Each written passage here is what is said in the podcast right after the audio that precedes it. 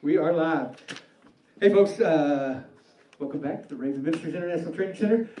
You folks that are joining us through Facebook Live, I get somebody to turn the camera just a little bit. I know it's aiming like that way.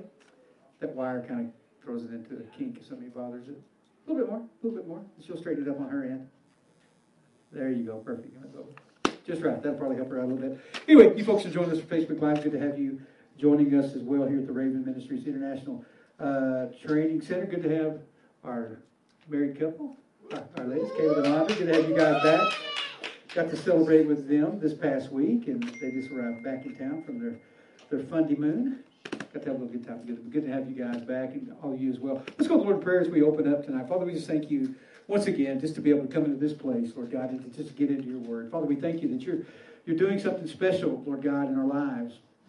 And Father, we just attribute that, Lord God, to the grace and mercy of the Lord Jesus Christ, Lord God. And, uh, and, and, Lord God, this is love for us, Lord God. He has demonstrated that upon the cross of Calvary. And we just have the opportunity, once again, Lord God, just to come to this place, to know you, to make you known. So, Lord God, we just ask you, Lord God, for the spirit of wisdom and understanding, Lord God, just to be upon this place. We need you, Lord God. We need you to, to not just speak your word, but to hear and to receive it as well.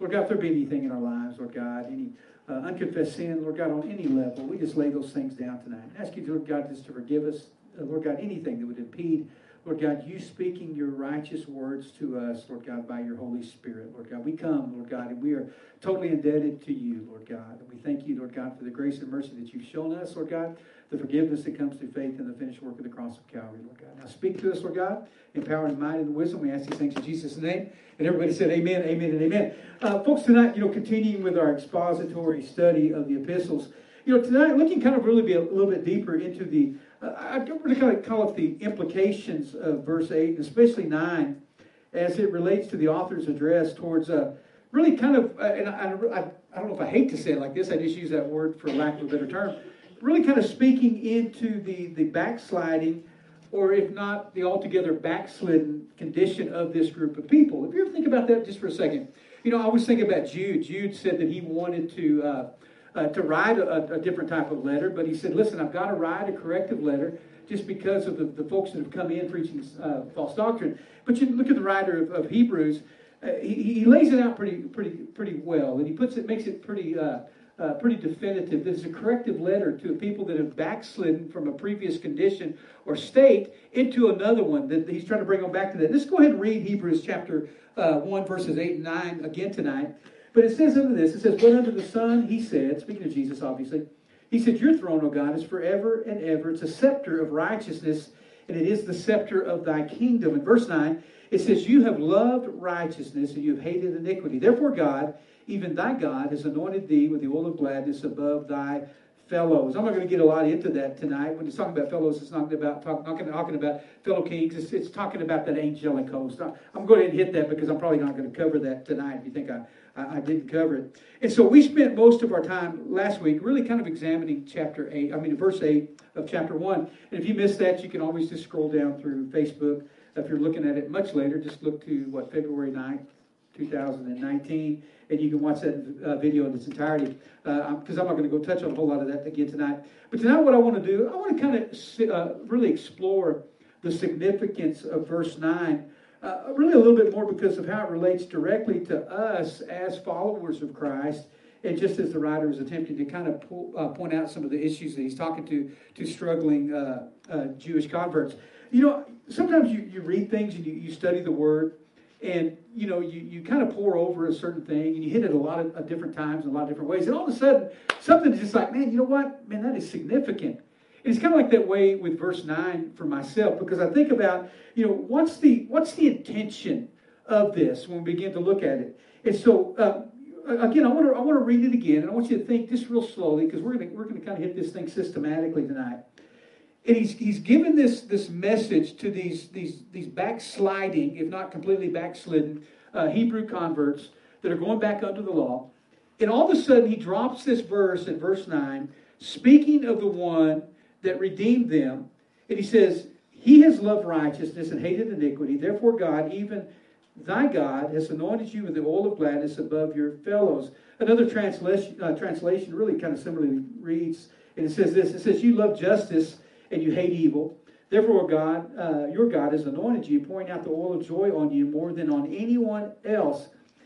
Folks, for me, this kind of hit me on a different level uh, just when I was looking at it this week and kind of just contemplating the implications of this in light of kind of what we've seen kind of unfold thus far in our, in our study of Hebrews. I want you to consider a couple things. Number one, the prevailing theme of this epistle is uh, that we uh, would have a better way, that there would be a better way that would be provided. And so this implies that whatever had previously existed, it, that really in its, in its best version that possible, or in its, or in its rarest form, it remains starkly inferior to that which was now being made manifest through Christ. And so, regardless of what it was before, what you have now is the, the, the, the, the most best thing, the, the, the, the, the, top shelf, the, the, the, the exceedingly greater than anything else. And he's really driving that home. And I think we need to pause because sometimes we think to ourselves, you know what, I mean, I wish things were like they used to be. You know, I can, I can think about things that, that's happened in my life that were incredible. I mean, how many of you have had some incredible experience with is with Jesus? I, I, mean, I could go all the way back to just early days of, of, walking with the Lord and prayer meetings and time in the Scripture, or, or, or, or incredible times of somebody coming to Jesus. And I mean, I can point to those things, but folks, I don't I don't point to what was in, in a greater sense and I know that I have a greater expectancy of things that are yet to come. And so for me, as, as much as I, I like to think about just the goodness of God, all of those things simply provide just a platform on which God is building something even greater. And I always think back to the word that he says that greater is, is, is the glory of the latter house and greater is that of the former. And so there's an expectation that we can have that it's not like we had this quick fix or this great experience with God. Now, all of a sudden, we just got to kind of hold on because it's never going to get any better. Folks, listen, if, if, if you're living that type of life, that it's not getting better and better every day and the mercies of God are not new every morning, you need to stop and take another look at your relationship with Jesus. You really do. And you know, the thing about it is, we had a glorious wedding this past week. And you know, the, the beautiful bride came up, and all eyes were fixed upon her. And, and Caleb was standing there, and his, he was smiling from, from, from ear to ear. And you think, man, it's, and we, we, we, we, we went through the vows with them, and they affirmed their, their love for one another the covenant of marriage in front of this, this cloud of witnesses. And that was good. But I tell you what, brother, it's going to get better. It's going to get better. As great as that experience was, as, as, as much as we enjoyed getting a, some of you guys got a slice of that cake and some of that, that, that fantastic lasagna, you know what? Man, you got to go, you got to break free from the crowd and you got to go spend some time just for one another. And so, as great as it was expressing your, your love and your affection in front of this company of people, sometimes it's just nice to get with one another and have a conversation as a husband and wife. And so, as great as it's been the last week, I got news for you. As somebody that's going to be married 33 years this year, it gets even better. And so, the depth of it, the understanding of that. So, if, if you're in a relationship with God that doesn't get better every day, you're probably backsliding or backslidden. It's going to tell you that. It's not getting better every day, if you're not growing it in, if there's not an, an, anticipation, if there's not a joy that's unspeakable and full of glory, you need to push the pause button and, and wonder what happened to your relationship. I would say the exact same thing about my relationship with my wife. If I'm if I'm not getting more aware, if I'm not getting more appreciative of that relationship with her, I need to stop and take a look and ask myself what happened. And so the writer of the Epistle of Hebrews is saying the exact same thing. He said, "Listen, I need to bring you back and get you to understand something."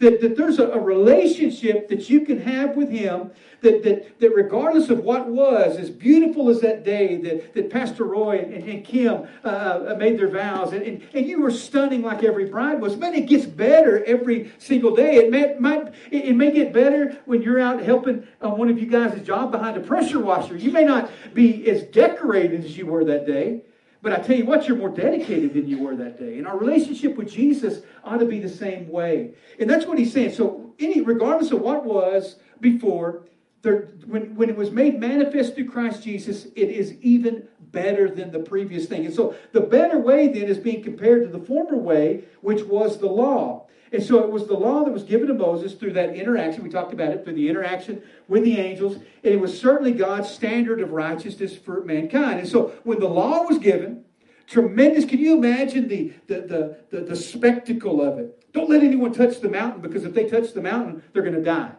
And so you saw the fire up on the mountain, you saw the smoke, you saw the rumblings of the, the thunder and the interaction of the angelic host that, that brought the, the, the delivering of that, that, that law to Moses. Can you imagine being those who were out there on the plain watching these things? Can you imagine that? Folks, listen, it pales in comparison to what we have now. And so we think to ourselves, man, what if I could have lived back then? I'm glad I didn't.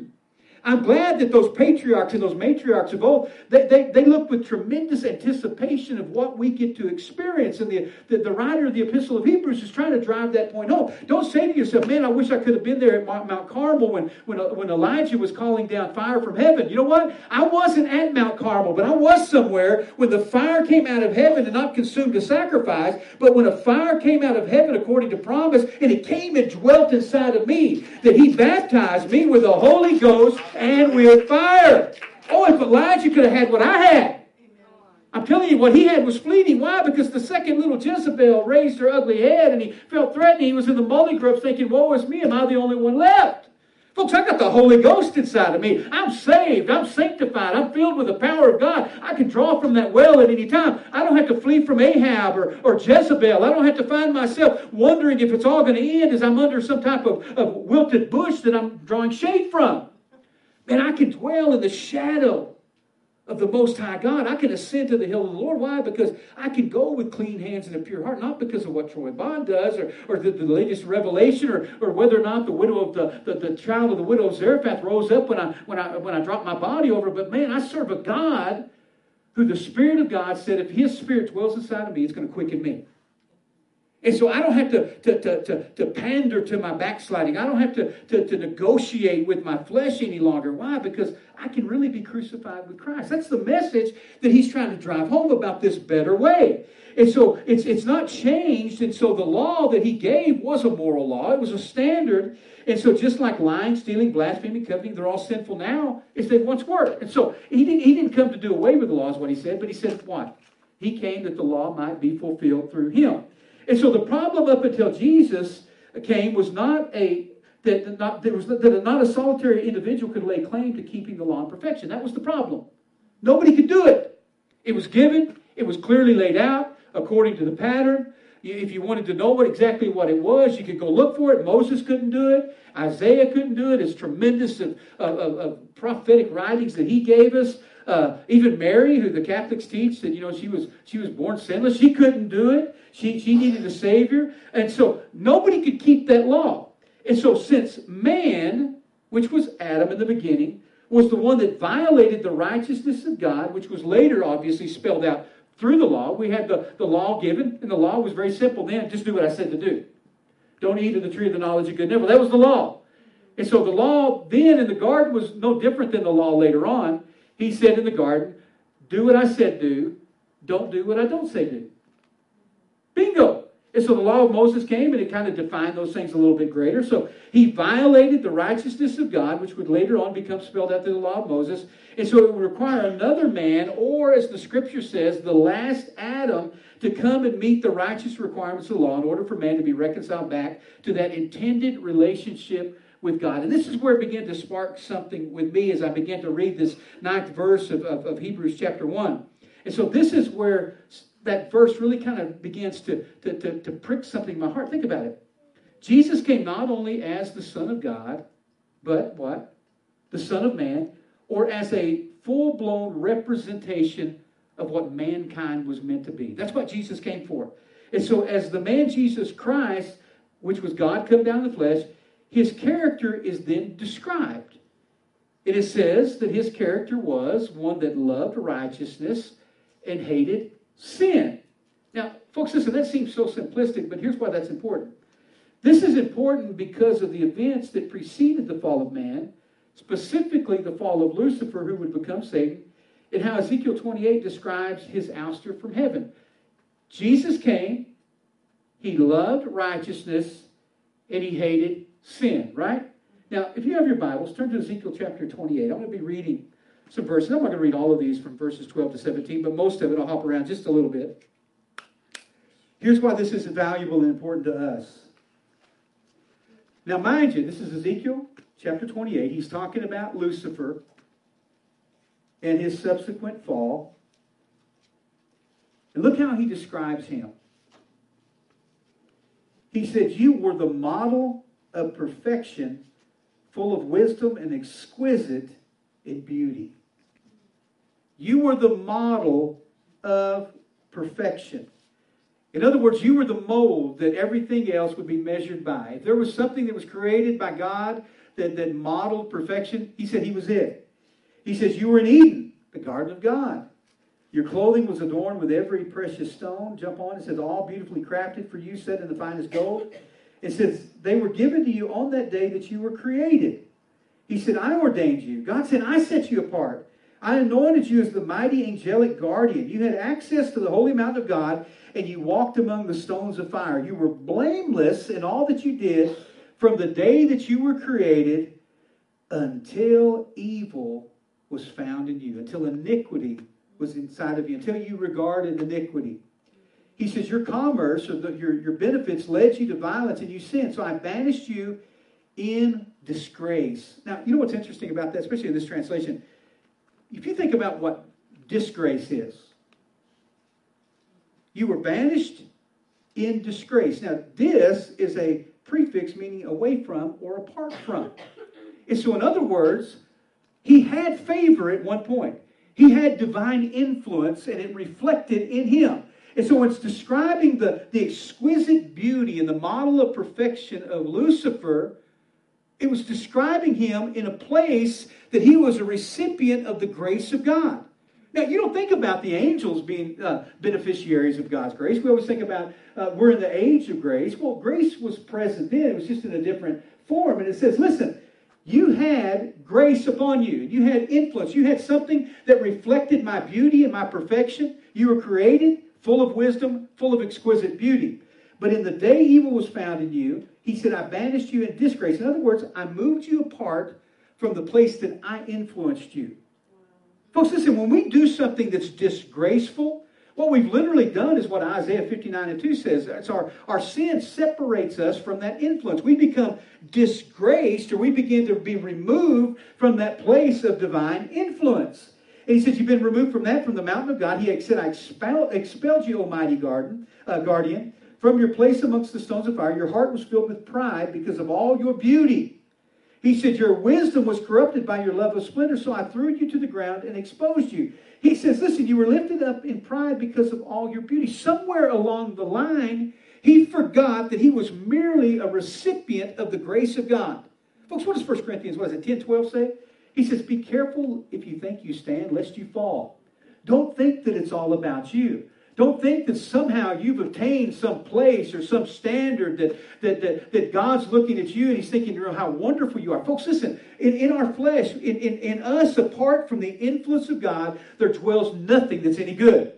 And the second that we think we can think we can do it on our own, the second that we think that we have something to offer God apart from just a willingness and a submission unto Him, is the day that we go from the influence of grace to a place of disgrace.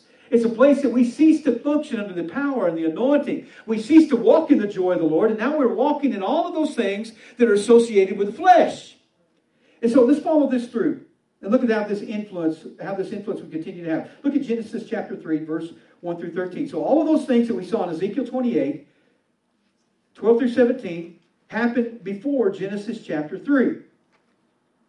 And it says, The serpent was the shrewdest of all the wild animals the Lord had made. It says, One day he asked the woman, Did God really say to you, you should not eat of the tree of the fruit in the midst of the garden? She said, Of course we can eat the fruit from the trees in the garden. It's only the fruit from the tree in the middle of the garden that we're not allowed to eat. That's the standard that he said. He set a standard of righteousness, he said, You can do everything except that. He said, You must not eat it or even touch it, because if you do that, you are going to die.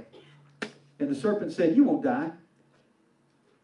He said, God knows that your eyes will be opened as soon as you eat it, and you will be like God, knowing both good and evil. The woman was convinced. She saw that the tree was beautiful. Didn't Lucifer see that he was beautiful? And it looked, uh, the fruit looked delicious, and she wanted the wisdom. But remember what he said about that? You were the model of perfection, full of wisdom and exquisite in beauty. And he would give it to her. So she took some of the fruit and ate it. Then she gave some to her husband who was with her, and he ate it as well. And at that moment, their eyes were opened, and suddenly uh, felt shame. They felt disgrace. They felt themselves come out from under the influence that they had only known. So they sewed fig leaves together to cover themselves. So when the cool evening breezes were blowing, the man and his wife heard the Lord God walking about in the garden. So they hid from the Lord among the trees. And the Lord called to them and said, Where are you? And they replied, We heard you walk in the garden, so we hid because we were afraid, because we were naked, because we were disgraced, because we were out from under the covering of the influence of your spirit. And he said, Who told you that you were naked? And he said, The Lord asked, Have you eaten from the tree whose fruit I commanded you not to eat? Did you break the standard? Did you depart from the level of righteousness that I called you to? The man replied, It was a woman that you gave me. She gave me the fruit and I ate it. The Lord asked the woman, What have you done? And the serpent, she said, The serpent deceived me. She said, That's why I ate it. So then, think about this. The previous model of perfection up to that point was who? Was Lucifer, it was Satan. And so, who had been in the garden, likely in some type of level of authority prior to them being there, and he returns to that place that he was, was removed from in a place of authority to tempt those that were now modeled after perfection. So he said, Listen, Lucifer was created the model of perfection, full of wisdom, full of beauty, all of these things, he fell. All of a sudden, God created somebody else that was the model or the picture of perfection, full of beauty, full of wisdom, full of authority. Then suddenly, the one that had previously been given that condition shows up on the scene to tempt those that have been made even a little bit better way. Folks, listen, that's exactly what happened in Hebrews. Listen, the law came, it was the picture of perfection for what it was. But the law failed and it was weak in the flesh. And so what did it do? It wanted to show back up on the scene and tempt them away that had bought into the new picture of perfection which was found in Christ Jesus. Folks, do things really ever change? The exact same mechanism and means that drew them away in the very beginning was what tried to draw them away. The same mentality, the same lust of the eyes, the same lust of the flesh, the same pride of life just came in a different mechanism trying to draw something from righteousness to a place of unrighteousness or a failed program that did not measure up to the standards of righteousness that God had for them. And so he uses the same means of which he abdicated his position, and it's always pride. Listen, you can be in control. Folks, listen, don't we think that sometimes? That we're in control of this relationship that we have with God? Folks, listen, I don't know if you know it, but the scripture says we've been bought with a price. It'd be, it'd be like going and buying a house and the people that sold it to you stayed living there. Listen, we can come by every once in a while and feed the dog for us, but we're still living there. No, when you're bought with a price, you take possession and you take up ownership of it. And so they felt the, the same means was pride. Now they lose access to the presence of God just as Satan lost access to the holy mountain of God. He had access. You could come to the holy mountain of God. Now they've lost access to him. They cease to be blameless as a result of sin in much the same way that he had previously been called blameless. And so they move from a place of grace into a state of disgrace or outside of the favor and the influence of God. And what was the cause? Well, it's Ezekiel 28 because evil was found inside of you. Well, sister, you ever find yourself going through times where you feel disgraced? Well, the reason's always the same. It's like, I just need to take a look and find if there's evil inside of me. Is there something inside of me that's contrary to the things of God? Otherwise, when I'm walking in fellowship and in right relationship with God, well, there's a constant flow, there's a constant communication, there's a constant communion with the things of God, and there's, there's a constant presence the accessible to me, and He's constantly being reflected in my life. If there's evil present inside of me, evil is going to manifest itself inside of me. And so the reason this is important to understand, and, and, and for those uh, that, that the letter was originally written to, is because this is the very reason that Jesus had to come as the second Adam and he had to live a perfect and blameless life and according to the determined standards of God. All of those things I just said, the re- the, those led up to why Jesus had to come. So then, God, deity, right? That's what deity is, it's God, is righteous and can neither, neither be or accept anything less than righteousness. And so if God's God, God's holy, God is righteous, he cannot have fellowship or communion with anything that's not. Period. It's just outside of the realm of, of compatibility with him. 2 Corinthians 6.14, you know this. He says, don't team up with unbelievers. Don't be unequally yoked together with unbelievers, the King James says. He says, how can righteousness partner with wickedness? How can light live with darkness? Can't happen. You can't have a, a, a, a light bulb that turns on and it only reflects on part of the room. It's going to extend in all areas.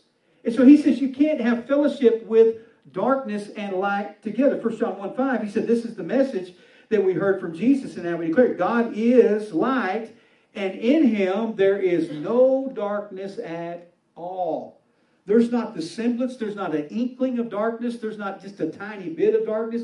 He says that he is light, and in him there is no darkness at all. Darkness obviously is sin or that which is outside the light or out which outside the fellowship with God. And so anything that's outside of communication or fellowship with God is what? Sin. And so whatsoever is not of faith is sin. What is faith? It's that moral conviction of the truthfulness of God. It's that something inside of me is bringing me that place. That's why without faith, it's impossible to please Him. That those that come to God have got to believe that God is and that He's a rewarder of those who diligently seek Him. Those that, that value the relationship, those that are constantly pressing into the presence of life. And so to redeem mankind, then, God had to become man. Now, I love this in the same way that Adam was man. Okay? God had to become man in the same way that Adam was man. Now, God didn't come become man in the same way that Moses was man. I want to make that clear to you. You got to think about this. He didn't become man in the same way that Jeremiah was man. He didn't become man in the same way that Elijah or Isaiah was man. He didn't come like they were. He had to come in the same way that Adam was man before the fall. Because any other version of mankind would not be the same version of man that had abdicated that place that God had given man. Do you hear me? Because God only created two people. He created uh, a man and woman. He called their name Adam. The Bible says that Adam called his wife's name Eve. So God named them both Adam. That's what the scripture says. And so when he came in the form of, of Adam, the second Adam, he came in the form of that first perfect creation that he created that had a choice, but that was reflective of him. Not all of those that came as a product of procreation that followed after him. You got to understand that. And so when he came, he had to came, come in the same way that Adam came. Adam was created in the image of God or with the same righteous characteristics reflected upon his life. Jesus came, came the same way as in the incarnation. He was the way that Adam was meant to be. And so if you look at the Gospels and you wonder yourself, man, what would Adam been like had he not have sinned? He'd been like Jesus. The, the power, the authority, the righteousness, the communication with the Father, that's what it was supposed to look like. He came as the second Adam. And so we, we say to ourselves, man, well, I wonder what kind of life he would have had. Well, he would have lived like Jesus lived. He would have had, he would have been given the, the Spirit without measure. Why? Because he was. He says, listen, all authority is given to you. I've given you this authority. Uh, be, be fruitful, multiply, take dominion. That means to have ultimate authority and subdue those things. Adam was created holy, so we are created, commanded to be holy. What is it? 1 Peter 1.16. Be you holy even as I am holy. Adam was given all authority. We're given all authority through Christ Jesus. Luke 10, 19. It says, Look, I've given you authority over all the power of the enemy, and you can walk on snakes and scorpions and crush them. Nothing will injure you. That was the authority, the way that he created Adam initially. Adam was created perfect. Matthew 5 48. He tells us, Be perfect, therefore, as your heavenly Father is perfect. So I want you to be as your heavenly Father is perfect. Why? Because Adam was a reflection of his perfection. And so when Jesus came, he came as a man like Adam was that man. Think about Romans 8 3. It says, The law of Moses was unable to save us because of the weakness of our sinful nature. So God did what the law could not do. He sent his own son in a body like the bodies we sinners now have. In the body, God declared an end to sin's control over us by giving his son as a sacrifice for our sons. So, sin. So when God became man, he came in the same perfect condition that man was originally in, yet he was willing to do so not in the realm of deity, but rather as a man in right standing with God. And so when he tells us that we, we look at things that are, seem so simplistic, but we, we seem to miss them for some reason. When he tells us in the, in the Matthew 16 24s, if you want to be my disciple, you deny yourself, you take up your cross, and you imitate me. When Paul says imitate me like I'm imitating Christ, he's saying, listen, I want to show you what the intentional design was for that relationship with God and man. And so, whether it was the law with the, the, those, those, those Hebrew converts, or with us through something else, the works of the flesh, or, or, whatever it is that's evident in our life, he said, Listen, I want to bring you back to that place of discovering who I intended for you to be. Now, folks, listen, this is the victory that overcomes the world, that overcomes worldliness, that overcomes the same thing that brought down uh, uh Lucifer, that brought down Adam. That's worldliness. He said, I've given you a victory to overcome those things, even your faith. Faith in what? Faith in what Jesus Christ has done to bring us back to a place of restored favor with God. And He wants those things to be reflected in our life. And the second we allow those things to come in and, and, and, and, cunningly deceive us and to convince us of something else, what are we basically doing? We are finding ourselves in a backsliding, if not backslidden condition, just like the Hebrews were that had come to Jesus in the book of, uh, that were turning from Jesus in the book of Hebrews. And so he laid aside the expression of his deity while still maintaining the possession of his deity. In other words, he's, listen, I'm not going to express myself as God. I'm going to express myself as man. I want you to see what you should look like. See, that's exciting to me. I want to show you what I'm going to make you capable of if you'll just simply believe upon me. Now, I'm not talking about us being little gods or little Jesuses, but I'm talking about us being back to that reflection of Him, back to that place of divine order and divine purpose operating at those places in our life. And so this meant that the possibility existed for Jesus, if he had the expression but not the possession, to act unrighteously. If he was the last Adam, he was like the first Adam. So the possibility of Jesus acting unrighteously was there. He just didn't do it. And so we say to ourselves, listen, he couldn't do that. Well, why, why do I say that? Well, Satan knew this because Matthew chapter 4, you've read the temptation of Jesus in the wilderness. So, uh, so Lucifer, who would become Satan, knew that the possibility was there. And so he was going to throw all the things at him that, that caused him to bite. Well, it didn't work. He was going to throw all the things at him that caused Adam and Eve to bite, but it, it didn't work. Well, Hebrews 4.15 says we don't have a high priest who's unable to empathize with our weaknesses. But we have one who has been tempted in every way, just like we are, yet he did not sin. In other words, listen, we think to ourselves, man, I, I can't, I can't be like Jesus because I don't have the power and the authority. Well, he listen, he came, and the life that he lived was the life that he gave as his example for us. He came as the second, the last Adam to demonstrate the qualities and the reflection of the Godhead that should be present in the life of God's creation. Because Lucifer was a created being. Adam and Eve were created beings. We're, we're created beings through uh, the, the extension of procreation. We're all created, but God created us to be an expression of His glory. But, folks, listen, where there's no expectation of that, there's no expression of that. Because you say to yourself, listen, man, what does, what does God expect me to look like? What does God expect out of me? When I when I jump in that Billy Billiot truck, when I go places, what does what does he expect from me? Man, when I when I when I show up at Home Depot, man, what who does he expect me to be? When, man, when I when I go down to the transit place or I'm pulling them dump those dump trucks somewhere, what, what does he expect from me? Well, he expects you to be in that position just like Jesus would carry that out. Well, when Jesus was the son of a carpenter and, and done his trades, he was that guy too.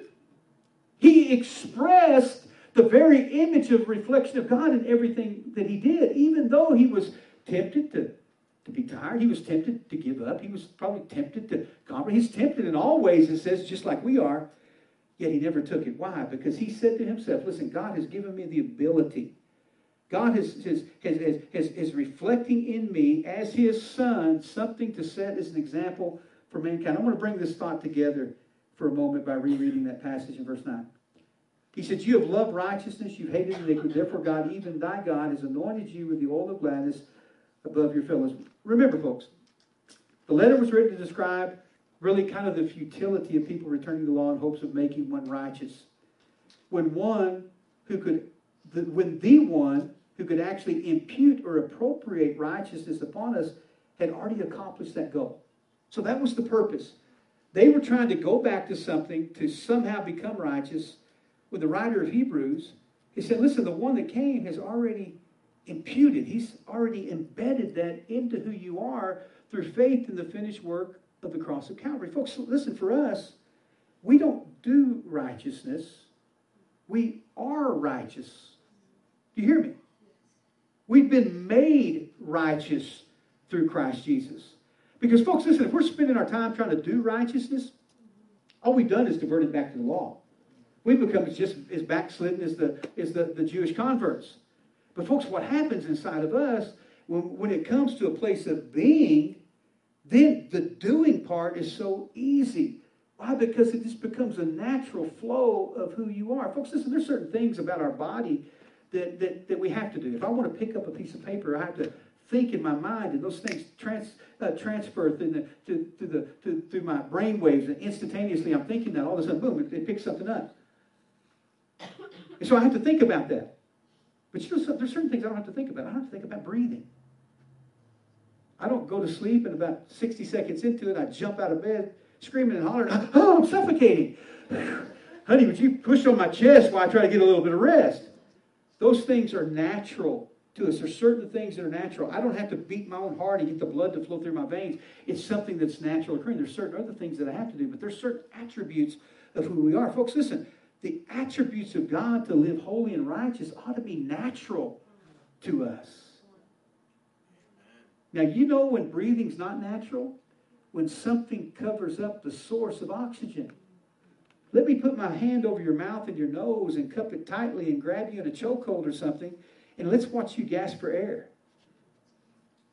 Why? Because something unnatural came into the equation and it blocked the source of that oxygen. Folks, it's the same way with sin. You know what? He, he walked it right. He had all those qualities, just like Adam and Eve did, until what? Iniquity was found in them. Until somebody put their hand over their mouth and nose. So the question for us is just like them. What happened for them? Obviously, we know what it was. It was persecution. It was it was difficult time. But but what has cupped its hand over your respiratory system? What is it that's cupped its hand over your nose and mouth that doesn't make living righteously and walking in victory natural anymore? What's left you gasping for the air of victory? What's left you gasping for the, the breath of, of walking in righteousness and overcoming? Romans 4.24 says, God will also impute righteousness upon us if we believe upon him. He'll pour it into us if we just simply believe. Now, here's the question that's got to be asked. What is the evidence of that in our life? Because I can talk about having it all the time. You hear me? I can talk about walking in faith and being born again. I can, I can talk about all of those things in our life, but what is the evidence of those things? Well, man, don't you just love Jesus? Jesus came to demonstrate the evidence of what those things look like.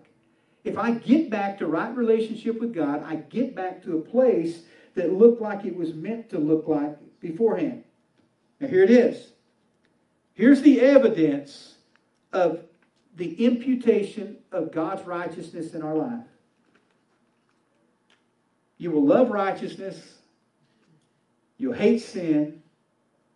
You'll be anointed of the Holy Spirit. And you'll walk in the oil of gladness. Well, why is that? Because he came as the second Adam to redeem us from the curse of the law that took all of that from us. So I will love righteousness. Now, folks, it doesn't mean that I see righteousness as some burdensome thing. It means that, listen, man, I want to do what is right. I want to meet that standard. That it's not above and beyond the call of duty. He's not putting me out. He's not. Uh, he's not doing something that's going to cause me to have to struggle. But man, it's it's it's something that's fantastic. God, you want me to have that type of relationship. Why is that? Well, because what Jesus would end up doing, he said, if he's lifted up, he'll draw men to him. He'll bring us into that place of understanding exactly what he desires and the type of communication and relationship that we can have with him. Folks, listen, the more we do it, the easier it gets. It's kind of like running, isn't it, Thomas? The more you run, the easier it gets.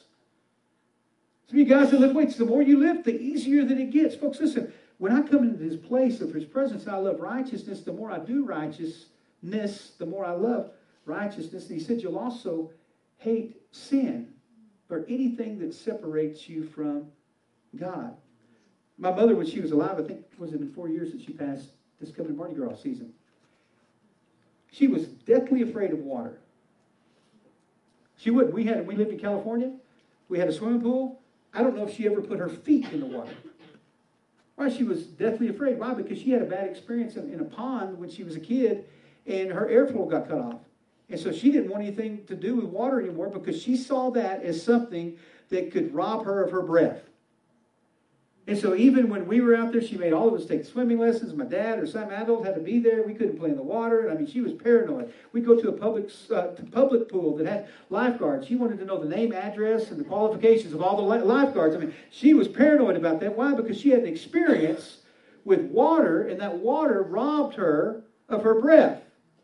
And so she stayed away from. Folks, it's the same, it should be the same way with us. If there's anything that's come into our life, if there's some type of hidden sin, if there's a circumstance, a, a mentality, anything that, that, that causes you to, to, to, to, to, to, to lose the breath of life, that, that which is imputed to you, the Spirit of God. Folks, we ought to run from that like my mother ran from water. We ought to say to ourselves, I don't want to take make the risk of ever finding myself plunging into something that's designed to take me out. And I love it. It says also that we'll be anointed of the Spirit. Now, folks, I'm not talking about chill bumps and anointing. I'm talking about we'll be separated unto Him. That we'll understand that, listen, our life is to be lived for His good pleasure. Now, listen, I'm not doing God a favor by serving Him. Man, God is demonstrating and restoring His favor upon me of allowing me to be brought back into that, that equation to know Him to ascend to the hill of the Lord, to speak to Him, to have conversations with Him, to be redeemed by Him. And finally, it says also the oil of gladness. Folks, listen, that's just simply talking about the joy of the Lord. Now, do you have the joy of the Lord? Do you really? I know people that have the joy of the Lord. I know people here that have the joy of the Lord. I, know people in here that, man, I question whether or not you have the joy of the Lord. Folks, the joy of the Lord is not something you have to work up based upon your circumstance. The joy of the Lord is the, the, the, the outflow of being in the presence of God, of being in right standing with Him. And folks, listen, when people have to wonder which version of me that they're going to get, man, is that person going to be happy? Is that person going to be sad? Is that person going to be uh, going to bite my head off? Folks, listen, that's not the joy of the Lord. That's not the oil of gladness. Folks, for us, when we have the oil of gladness and we're, we're brought back to that place of, of, of right relationship with Him, Folks, it transcends life circumstances. It doesn't mean everything. It doesn't mean you're going to jump up and click your heels when you have a blowout on the expressway without a jack or a spare tire. That's not what that means. It doesn't mean when the lights get turned off in your apartment that you're thinking, oh, hallelujah, I'm so glad the lights got turned off. That's not what it's saying. It's just saying that, listen, you understand that there's something so much bigger than that that you're not going to get bent out of shape and out of sorts, and you're not going to find yourself reverting back to a previous way of thinking just because of circumstance.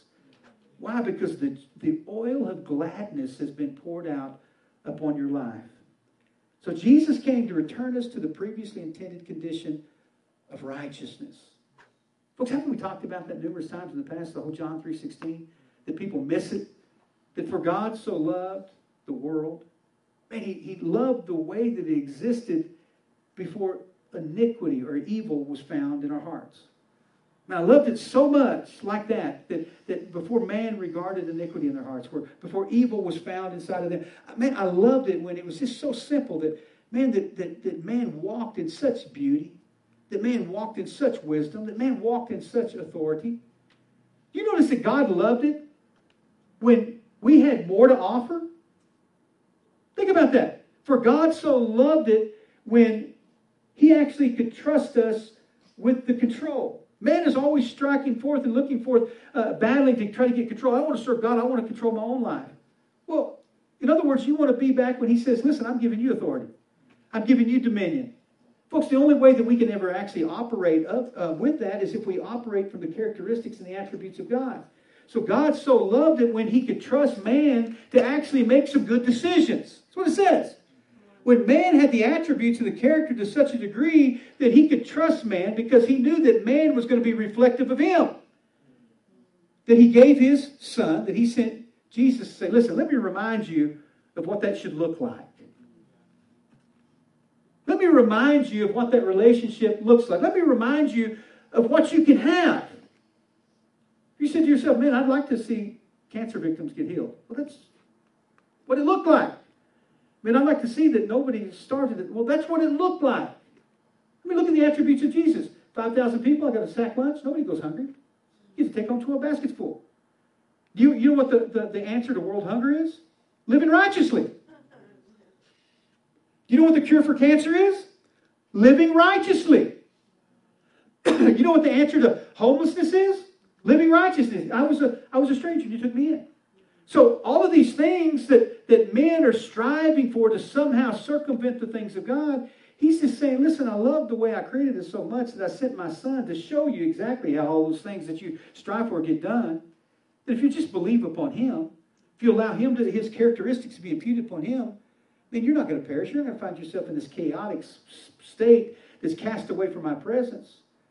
But you're going to have the life or live the type of life that I intended for you to live. Stop going back to the law. Stop going back to your flesh. Stop going back to your own mentality. Stop going back to the futility of religion.